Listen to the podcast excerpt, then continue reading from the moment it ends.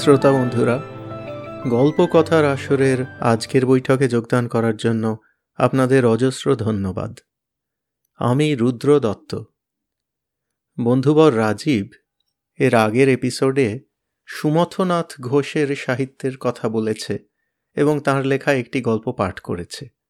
তারই অনুসরণে আমিও আজকে সুমথনাথ ঘোষের একটি গল্প পাঠ করছি।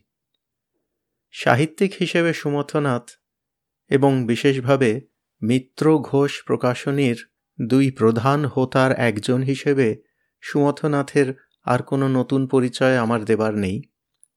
আজকে যে গল্পটি পড়ব, সেটির নাম হচ্ছে রসিকতা। স্বামী স্ত্রীর দাম্পত্য জীবনের ছোট্ট একটি রসিকতা।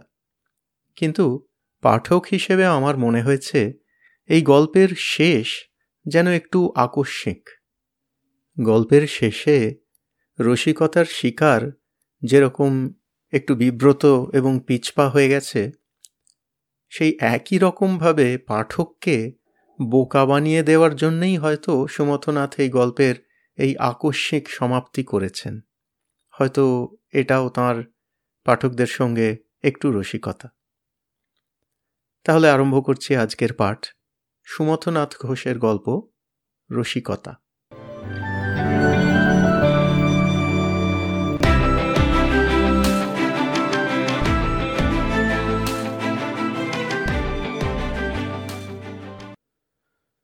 বড় আয়নার সম্মুখে দাঁড়াইয়া রমেশ মুখ দেখিতেছিল। গোঁফ চুমরাইয়া দাড়িতে হাত বুলাইয়া, ঘাড় ঘুরাইয়া, ফিরাইয়া বারবার সে নিজেকে নিরীক্ষণ করিতেছিল। চেহারা তাহার বদলাইয়া গিয়াছে। নতুন লোক বলিয়া নিজেকে নিজের ভ্রম হইতেছে। দাড়ি গোঁফ তাহার কখনো ছিল না, অর্থাৎ ভালো করিয়া উঠিবার আগে থেকেই সে কামাইতে শুরু করিয়াছিল, তাই দীর্ঘ পনেরো বৎসর পরে আবার নিজের মুখে নিজের দাড়ি গোঁফ দেখিয়া রমেশের বিস্ময়ের অবধি ছিল না। দেড় মাস অসুখে ভুগিবার পর এই অনাবশ্যক কেশগুলিকে সে যখন পরামানিক ডাকিয়া উচ্ছেদ করিতে যায়, তখন তাহার স্ত্রী মনোরমা উহা করিতে দেয় নাই, বলিয়াছিল দাড়ি গোঁফে নাকি তাহাকে ভারী সুন্দর দেখায়। তখনও অফিসের ছুটি পনেরো দিন বাকি ছিল বলিয়া কিংবা স্ত্রীর মুখে নিজের চেহারার প্রশংসা শুনিয়া বলিতে পারি না রমেশ সেদিন পরামানিককে ফিরাইয়া দিয়াছিল।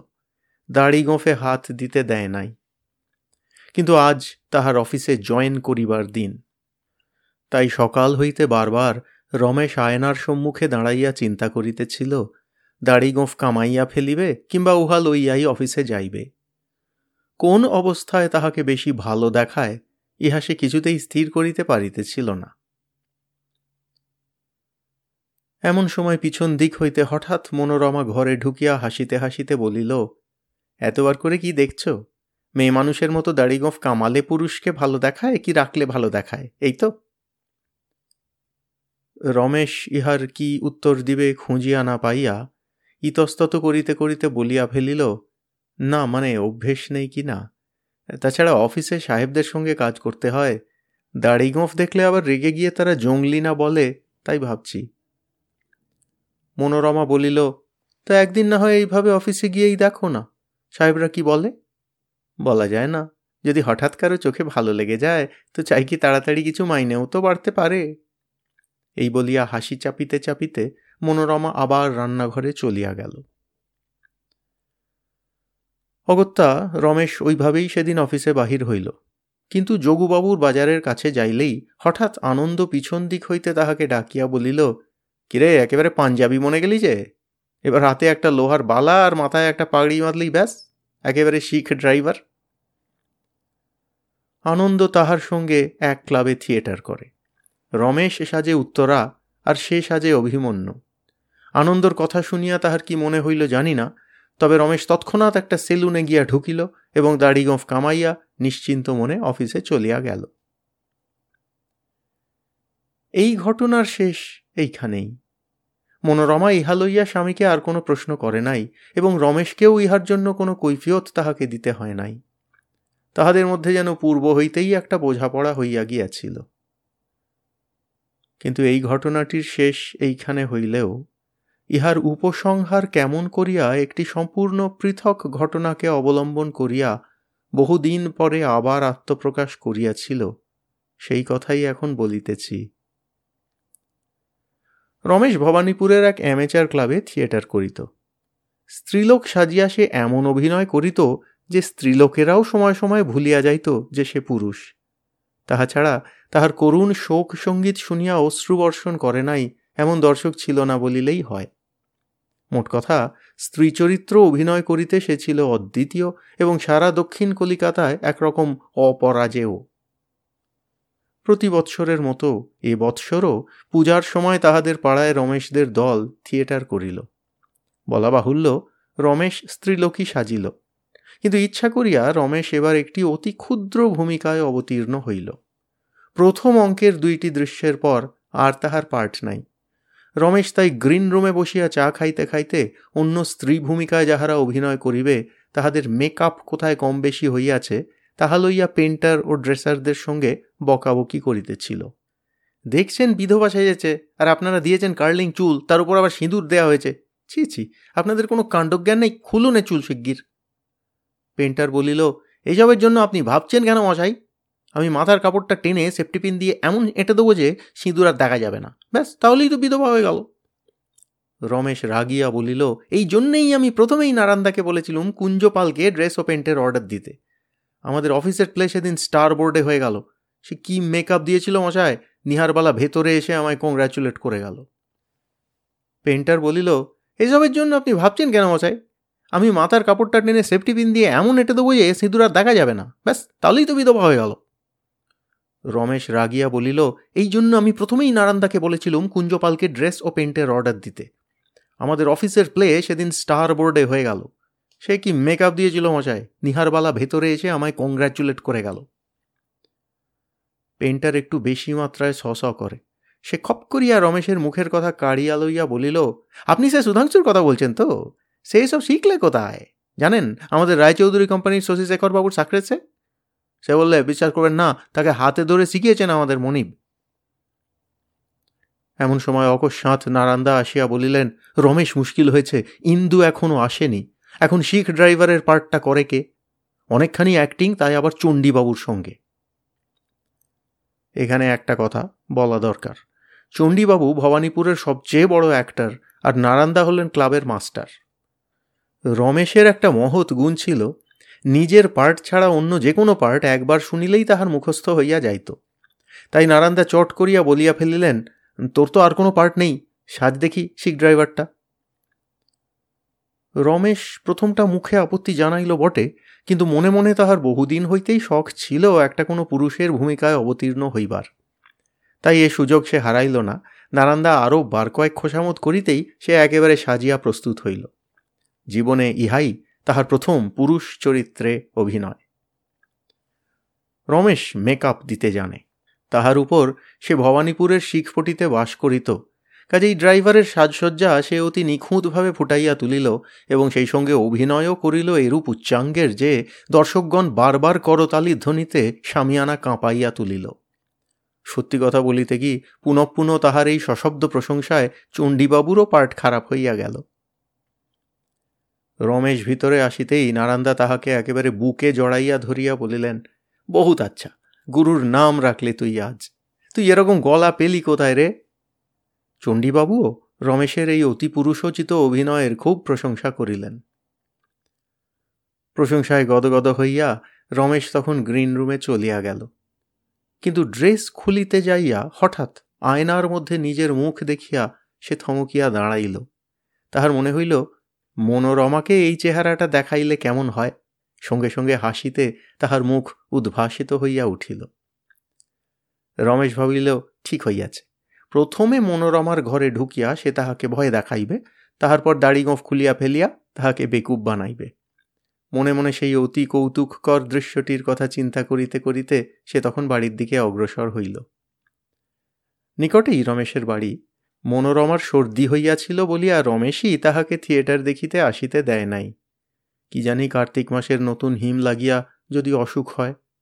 তাই যে অভিনয় মনোরমা আসিয়া দেখিতে পায় নাই সেই অভিনয় তাহারই সম্মুখে করিবার কথা চিন্তা করিয়া রমেশ আর হাসি সামলাইতে পারিল না।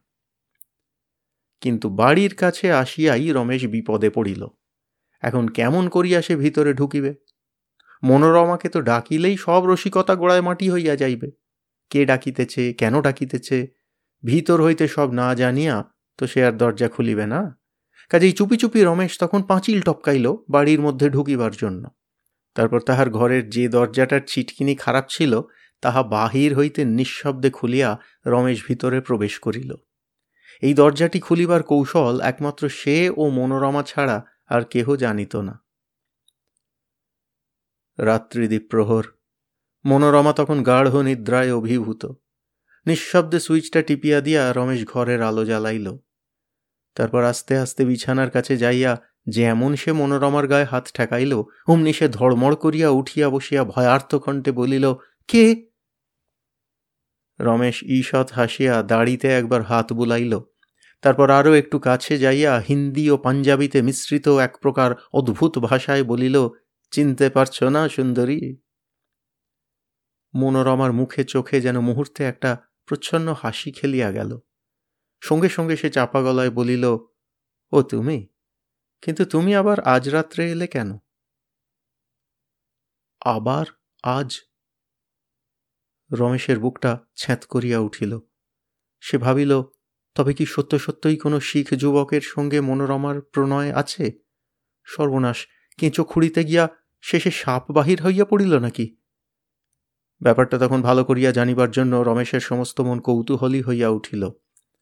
তাই সে কণ্ঠে আরও বেশি করিয়া আবেগ ঢালিয়া দিয়া বলিল আজই তো সুবিধে তোমার স্বামী নেই বাড়িতে। মনোরমা বলিল, না, আমার বড় ভয় করছে। তিনি যদি এখনই এসে পড়েন, তুমি শিগগির চলে যাও। রমেশ ইহার উত্তরে কি বলিবে ভাবিয়া পাইল না। তাহার জিহ্বা তখন শুষ্ক হইয়া বুকের মধ্যে ঢুকিয়া যাইতেছিল। তবু সে অতি কষ্টে এবার দুই ঢোক গিলিয়া বলিল, কিন্তু আজ যে তোমার কাছ থেকে যেতে ইচ্ছা করছে না মনোরমা এক মুহূর্তও চিন্তা না করিয়া বলিয়া ফেলিল, তুমি আজ এলে কেন? তোমার তো কাল আসবার কথা ছিল, রাত্রির বারোটার পর। চলে যাও শিগগির। আর দেরি করো না লক্ষ্মীটি, আমার বড় ভয় করছে। যদি তিনি এসে পড়েন এখনই? রমেশের একবার ইচ্ছা হইল, তখনই দাড়ি গোঁফ খুলিয়া ফেলিয়া মনোরমাকে উপযুক্ত শাস্তি দেয়। কিন্তু পরক্ষণেই তাহার মনে হইল, না, ব্যাপারটা আরও কত দূর গড়ায়, দেখিতে হইবে। তাই মনের রাগ মনে চাপিয়া রাখিয়া সে মুখে হাসি টানিয়া আনিয়া শুধু বলিল আচ্ছা কাল তবে আসব। ঠিক, রাত বারোটার সময়। এই বলিয়া তখন রমেশ দ্রুত পদে ঘর হইতে বাহির আসিয়া যেন বাঁচিল। মনোরমাকে সে প্রাণ দিয়া ভালোবাসিত এবং বিশ্বাস করিত। অথচ মনোরমা তাহাকে লুকাইয়া অন্য পুরুষ, ছি ছি, একটা শিখের সঙ্গে শেষে কথাটা রমেশ আর ভাবিতে পারিল না। নারীকে বিশ্বাস না করিবার জন্য মুনি ঋষিরা সেই সৃষ্টির প্রারম্ভ হইতে সেদিন পর্যন্ত যত রকমের সদুপদেশ দিয়া গিয়াছিলেন, সমস্তগুলি যেন তখন একসঙ্গে ভিড় করিয়া তাহার মাথায় জমিতে লাগিল। ধীর ও মন্থর পদক্ষেপে রমেশ আবার গ্রিন রুমে ফিরিয়া গেল। তারপর একে একে দাড়ি, গোঁফ, চুল জামা, কাপড়, প্রভৃতি খুলিয়া, সাবান দিয়া মুখ, হাত ধুইয়া, নিজের স্বাভাবিক বেশভূষা পরিয়া, আবার কিছুক্ষণ পরে নিজের বাড়ির দরজায় আসিয়া দাঁড়াইল এবং কড়া নাড়িল। মনোরমা প্রথমে ঘরের ভিতর হইতে সাড়া লইল। তারপর চোখ রগড়াইতে রগড়াইতে উঠিয়া আসিয়া দরজা খুলিয়া দিয়া বলিল, রাত দুপুরে থিয়েটার ভাঙা আমি দুচক্ষে দেখতে পারি না। ভোরে শেষ হলে বাবা কোনো জ্বালা থাকে না। এই বলিয়া একবার আর চোখে রমেশের মুখের দিকে তাকাইল। রমেশও খপ করিয়া কি একটা কথা বলিতে যাইতেছিল, কিন্তু অতি কষ্টে ওষ্ঠকে সংযত করিয়া লইয়া দরজায় খিলটা আঁটিয়া দিল। মনোরমা বরাবরই খুব ঘুম কাতর, সে আর এক মিনিটও সেখানে অপেক্ষা না করিয়া একেবারে বিছানায় গিয়া শুইয়া পড়িল। মনোরমা যে শয্যায় শুইয়া আছে তাহা স্পর্শ করিতে তখন রমেশের মনে ঘৃণা হইতে লাগিল, কিন্তু পাছে তাহার স্ত্রীকে আবার ইহার জন্য কৈফিয়ত দিতে হয়, তাই ঘাটের এক পাশে সে আড়ষ্ট হইয়া শুইয়া রহিল। বাকি রাতটুকু রমেশ জাগিয়া কাটাইল, তাহার চোখে আর ঘুম আসিল না। সে ভাবিত লাগিল, কাল রাত্রির বারোটার সময় সে এমনি করিয়া ঘুমের ভান করিয়া পড়িয়া থাকিবে। তারপর হাতে হাতে মনোরমাকে সেই শয়তানের সঙ্গে ধরাইয়া দিয়া একেবারে তাহাকে বাড়ি হইতে বিদায় করিয়া দিবে। প্রতিহিংসা লইবার জন্য তাহার দুই চক্ষু তখন হিংস্র জন্তুর মতো জ্বলিয়া উঠিল। পরদিন সকালে উঠিয়া মনোরমা যথারীতি কাজকর্ম করিতে লাগিল, কিন্তু রমেশ একটা বই মুখে করিয়া সারাদিন বিছানায় পড়িয়া রহিল। ভালো করিয়া মনোরমার সহিত কথাবার্তা পর্যন্ত কহিল না। এদিকে মনোরমা যে বিনা প্রয়োজনে স্বামীর সঙ্গে দু একবার কথা কহিবার চেষ্টা করে নাই তাহা নহে, কিন্তু রমেশ তাহার উত্তর কখনো বা শুধু ঘাড় নাড়িয়া, কখনো বা সংক্ষিপ্ত হাঁ, হুঁ দিয়া চুপ করিয়াছে। এমনি করিয়া সেদিন সারা বেলা কাটিয়া গেল।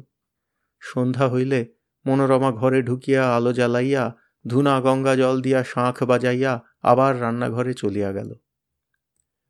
রমেশ সন্ধ্যাবেলা আবার একটা বই লইয়া বসিয়াছিল।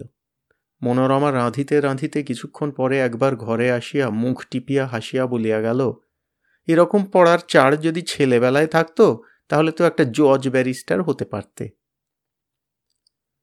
রমেশ ইহার কোনো উত্তর দিল না। শুধু কিছুক্ষণ পরে জামা কাপড় পরিয়া কোথায় বাহির হইয়া গেল। মনোরমা তখন রান্নাঘর হইতে চেঁচাইয়া বলিল, আমার রান্না হয়ে গেছে, কাল রাত জেগেছ, তাড়াতাড়ি দুটি খেয়ে শুয়ে পড়লে তো পারতে। বাহির হইতে রমেশ ছোট্ট একটি হুঁ বলিয়া চলিয়া গেল। সমস্ত দিন ধরিয়া নানা রকম চিন্তা করিয়া তাহার মাথা গরম হইয়া গিয়াছিল। তাহার উপর এই কথা শুনিয়া তাহার মনে হইল, বুঝি তাহাকে তাড়াতাড়ি ঘুম পাড়াইবার জন্য মনোরমা ব্যস্ত হইয়া উঠিয়াছে।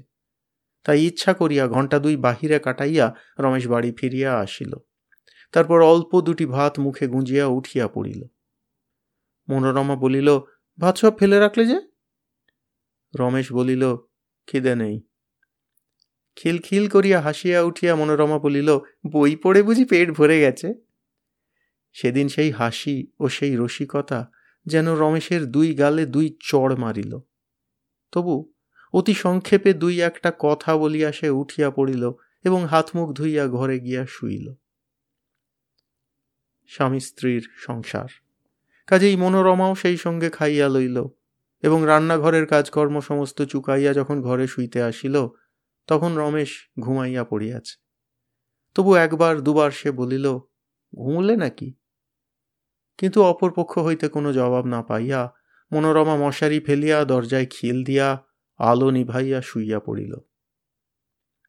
সমস্ত দিন মনোরমাকে কাজ করিতে হয়, ঝি চাকর তাহার নাই, কাজেই বিছানায় গা ঠেকাইবার সঙ্গে সঙ্গে সে ঘুমাইয়া পড়িল। রমেশের চোখে কিন্তু ঘুম ছিল না। শিকারী বিড়ালের মতো নিঃশব্দে সে পড়িয়াছিল। পাশের বাড়ির ঘড়িতে দশটা বাজিল, এগারোটা বাজিল, সাড়ে এগারোটা বাজিল, সে সব শুনিল। বারোটার জন্য সে তখন উৎকর্ণ হইয়া জাগিয়া রহিল। সাড়ে এগারোটা হইতে বারোটা যেন আর বাজিতে চায় না। কিছুক্ষণ পরে ঢং ঢং করিয়া বারোটা বাজিল। রমেশের বুকের ভিতরটা ঘড়ির আওয়াজের সঙ্গে সঙ্গে ঢিপ ঢিপ করিয়া উঠিল। ঘরের মধ্যেটা যেমন নিস্তব্ধ, তাহাদের সেই গলিটাও তেমনি। শুধু দূর হইতে মাঝে মাঝে দুই একটি মোটরের অস্পষ্ট হর্ন ধ্বনি তাহার কানে আসিতেছিল। এমন সময় খট করিয়া বাহিরে কিসের একটা আওয়াজ হইল। রমেশের বুকটা ধড়াস করিয়া উঠিল। সেই শিখ যুবকটি কি তবে আসিল? মনোরমাকে না ডাকিয়া সে কি তবে এইভাবে মৃদু শব্দ করে? এই কি তাদের সংকেত ধ্বনি? রমেশ আর ভাবিতে পারিল না। মনোরমা এইবার হয়তো বাহিরে যাইবে, এই মনে করিয়া সে নিঃশ্বাস রুদ্ধ করিয়া শুইয়া রহিল। কিন্তু কই, সব চুপচাপ, ওই তো মনোরমা অগাধে তাহারই পাশে ঘুমাইতেছে। রমেশ ভাবিল হয়তো মনোরমা সেই শব্দটা শুনিতে পায় নাই, কিন্তু কিছুক্ষণ পরে আবার কিসের একটা আওয়াজ হইল। এবারের আওয়াজটা যেন পূর্বের অপেক্ষা আরও জোরে বলিয়া রমেশের মনে হইল। কিন্তু কই, এবারেও তো সব চুপচাপ শুধু মনোরমার নাক ডাকিতেছিল মৃদু ও বিরামহীন এক অপরূপ ছন্দে। মানুষের শরীর হয়তো মনোরমা হঠাৎ ঘুমাইয়া পড়িয়াছে। এই মনে করিয়া তখন চুপি চুপি রমেশ বিছানা হইতে নামিয়া আসিল এবং পা টিপিয়া টিপিয়া জানলার পাশে গিয়া দাঁড়াইল। বাহিরে দণ্ডায়মান সেই শিখ যুবকটিকে যদি দেখিতে পায়, এই আশায়। প্রথম জানলাটা দিয়া উঁকি মারিয়া সে গলির মধ্যে কাহাকেও দেখিতে পাইল না।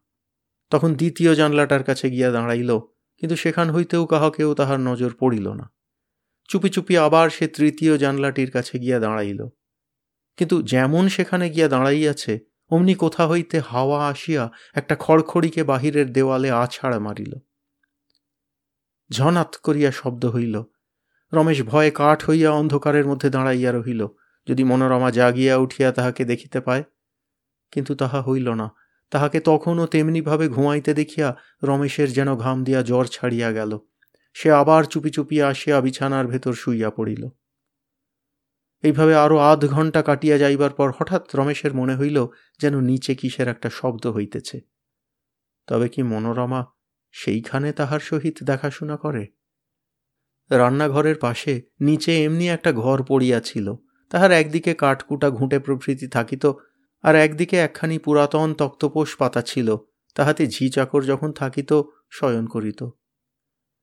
রমেশ কান খাড়া করিয়া ভাবিতে লাগিল, এইবার হয়তো মনোরমা উঠিয়া নিচে যাইবে। কিন্তু এবারও মনোরমার কোনো সাড়া শব্দ নাই। পূর্বে যেমনভাবে ঘুমাইতেছিল, এখনও ঠিক তেমনিভাবে সে ঘুমাইতে লাগিল। আবার একটা অস্পষ্ট শব্দ শোনা গেল। রমেশ আর চুপ করিয়া শুইয়া থাকিতে পারিল না। এবার নিঃশব্দে ঘরের দরজা খুলিয়া নিচে নামিয়া আসিল। তারপর ধীরে ধীরে যেমন সেই ঘরের দিকে অগ্রসর হইতে লাগিল, অমনি একটা বিড়াল সেখান হইতে ছুটিয়া চলিয়া গেল। রমেশ থমকিয়া দাঁড়াইল, তবে কি সেই বিড়ালটা শব্দ করিতেছিল? তখন সে বাহির হইতে ঘরটিতে শিকল দেওয়া দেখিয়া আবার চুপি চুপি সিঁড়ি দিয়া উপরে উঠিয়া গেল। কিন্তু ঘরের ভিতর পা দিতেই হঠাৎ কাহার গায়ে তাহার হাত ঠেকিয়া গেল। রমেশের সর্বাঙ্গ শিহরিয়া উঠিল এবং সঙ্গে সঙ্গে সে একেবারে তাহাকে দুই হাতে জড়াইয়া ধরিল। ছাড়ো ছাড়ো, আরে আমি যে বলিতে বলিতে তৎক্ষণাৎ মনোরমা আলোর সুইচটা টিপিয়া দিল। রমেশ তাড়াতাড়ি তাহাকে ছাড়িয়া দিল বটে, কিন্তু তখনও উত্তেজনায় তাহার সর্বশরীর কাঁপিতেছিল সে বলিল, কোথায় যাচ্ছ? কল ঘরে, দেখতে পাচ্ছ না। বলিতে বলিতে মনোরমা বারান্দার শেষে টিনের পার্টিশন দেওয়া ছোট ঘরটির দিকে চলিয়া গেল। রমেশ সেই দিকে চাহিয়া একটি দীর্ঘ নিঃশ্বাস চাপিয়া লইল এবং একেবারে বিছানায় গিয়া শুইয়া পড়িল। হতাশায় তাহার দেহ মন তখন ক্লান্ত ও অবসন্ন। মনোরমা কলঘর হইতে আসিয়া গামছায় হাত পা মুছিয়া আবার দরজায় খিল লাগাইয়া দিয়া আলো নিভাইয়া মশারির মধ্যে গিয়া ঢুকিল। স্বামী স্ত্রী পাশাপাশি শুইয়া জাগিয়া আছে। অথচ কেহ কাহারও সহিত বাক্যালাপ করিতেছে না। দাম্পত্য জীবনে ইহা অত্যন্ত বিসদৃশ ব্যাপার। তাই মিনিট কয়েক পরে মনোরমাই প্রথম কথা বলিল হ্যাঁ গো, কাল তোমাদের থিয়েটার কটার সময় শেষ হলো? কি জানি। সংক্ষেপে শুধু ইহা বলিয়া রমেশ চুপ করিল। মনোরমা আবার বলিল, সে কি কথা? তুমি থিয়েটার করলে আর তুমি জানো না কটার সময় ভাঙল? রমেশ ইহার কোনো উত্তর না দিয়া নিস্তব্ধ হইয়া রহিল। মনোরমা তখন স্বামীর বুকের উপর একখানি হাত তুলিয়া দিয়া বলিল, উমা, কথা কইতে কইতে এর মধ্যে ঘুমিয়ে পড়লে নাকি? রমেশ মনোরমার হাতটা তাহার বুকের উপর হইতে নামাইয়া দিয়া বিরক্তিপূর্ণ কণ্ঠে বলিল, আমি শেষ পর্যন্ত ছিলুম কি যে জানব কটার সময় ভেঙেছে? এই বলিয়া দেওয়ালের দিকে পাশ ফিরিয়া শুইল। মনোরমা অন্ধকারের মধ্যে ইহা বেশ বুঝিতে পারিল কিন্তু কোনো প্রতিবাদ করিল না। শুধু আর একবার বলিল হ্যাঁ গো, এবার তুমি কেমন অভিনয় করলে বললে না তো? রমেশের একবার ইচ্ছা হইল চিৎকার করিয়া বলে, তাহা শুনিয়া তোমার লাভ কি?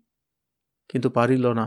মনে মনে ভাবিল, হয়তো মনোরমা এইভাবে চালাকি করিয়া পরীক্ষা করিতেছে যে সে ঘুমাইল কিনা তাই কোনো কথা না বলিয়া সে চুপ করিয়া বিছানায় পড়িয়া রহিল এবং কৃত্রিম উপায়ে নাগ ডাকাইতে লাগিল। নাসিকা গর্জন শুনিয়াও কিন্তু মনোরমা থামিল না। আপন মনেই বলিয়া চলিল, আমার কিন্তু তোমার পার্টটা সবচেয়ে ভালো লেগেছে। ইহা শুনিয়া রমেশ চমকাইয়া উঠিল, তবে কি মনোরমা কাল অভিনয় দেখিতে গিয়াছিল? সে আর চুপ করিয়া থাকিতে পারিল না। হঠাৎ নাসিকা গর্জন থামাইয়া বলিয়া উঠিল, থিয়েটার দেখলে না, অথচ আমার পার্টটা তোমার ভালো লাগল কি করে, বুঝতে পারলুম না তো? ওহ, তোমাকে ও কথাটা বলতেই ভুলে গিয়েছিলুম। দুলুর মা কাল কিছুতেই আমায় ছাড়লে না। বললে, চলো, একটুখানি দেখে চলে আসব। সে চলে গেলে আমি একা কি করে বাড়িতে থাকি? অগত্যা আমায়ও যেতে হলো তার সঙ্গে। তবে শাল বেশ করে মুড়ি দিয়ে গিয়েছিলুম ঠান্ডা একটুও লাগেনি। এই পর্যন্ত বলিয়া মনোরমা চুপ করিল। দুলুর মা তাহাদের বাড়িওয়ালার স্ত্রী তিনতলায় থাকে। মনোরমা থিয়েটার দেখিয়াছে শুনিয়া রমেশ রীতিমতো ঘাবড়াইয়া গেল। তাই মিনিট কয়েক চুপ করিয়া থাকিবার পর সে জিজ্ঞাসা করিল কত দূর পর্যন্ত তোমরা দেখেছিলে? মনোরমা বলিল, তোমার ওই শিখ ড্রাইভারের পার্টটা যেই হয়ে গেল, আমরাও অমনি চলে এলুম। বাস্তবিক কি সুন্দর তোমাকে মানিয়েছিল, একেবারেই চেনা যায় না। রমেশ সাগ্রহে বলিয়া উঠিল, একেবারেই চেনা যাচ্ছিল না? মনোরমা ঈষৎ হাসিয়া বলিল, জানো, দুলুর মা তোমায় একেবারেই চিনতে পারেনি। আমি কিন্তু তোমাকে দেখেই বুঝতে পেরেছিলুম। রমেশ আর কোনো কথা জিজ্ঞাসা করিতে পারিল না। নিমেষে তাহার সমস্ত আগ্রহ যেন নিভিয়া গেল। সে চুপ করিয়া শুইয়া রহিল। মনোরমা তখন দক্ষিণ বাহু দিয়া স্বামীর কণ্ঠ বেষ্টন করিতে করিতে বলিল হ্যাঁ গো, তোমার কথা না শুনে থিয়েটার দেখতে গিয়েছিলুম বলে আমার উপর রাগ করলে? রমেশ কিছুক্ষণ চুপ করিয়া থাকিয়া শুধু ক্ষীণ কণ্ঠে বলিল, না।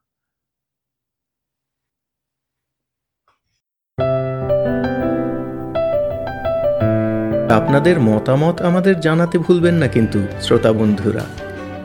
আমাদের ওয়েবসাইট গল্প কথার আসর dot org G O L P O K O T H A R A S O R dot O R G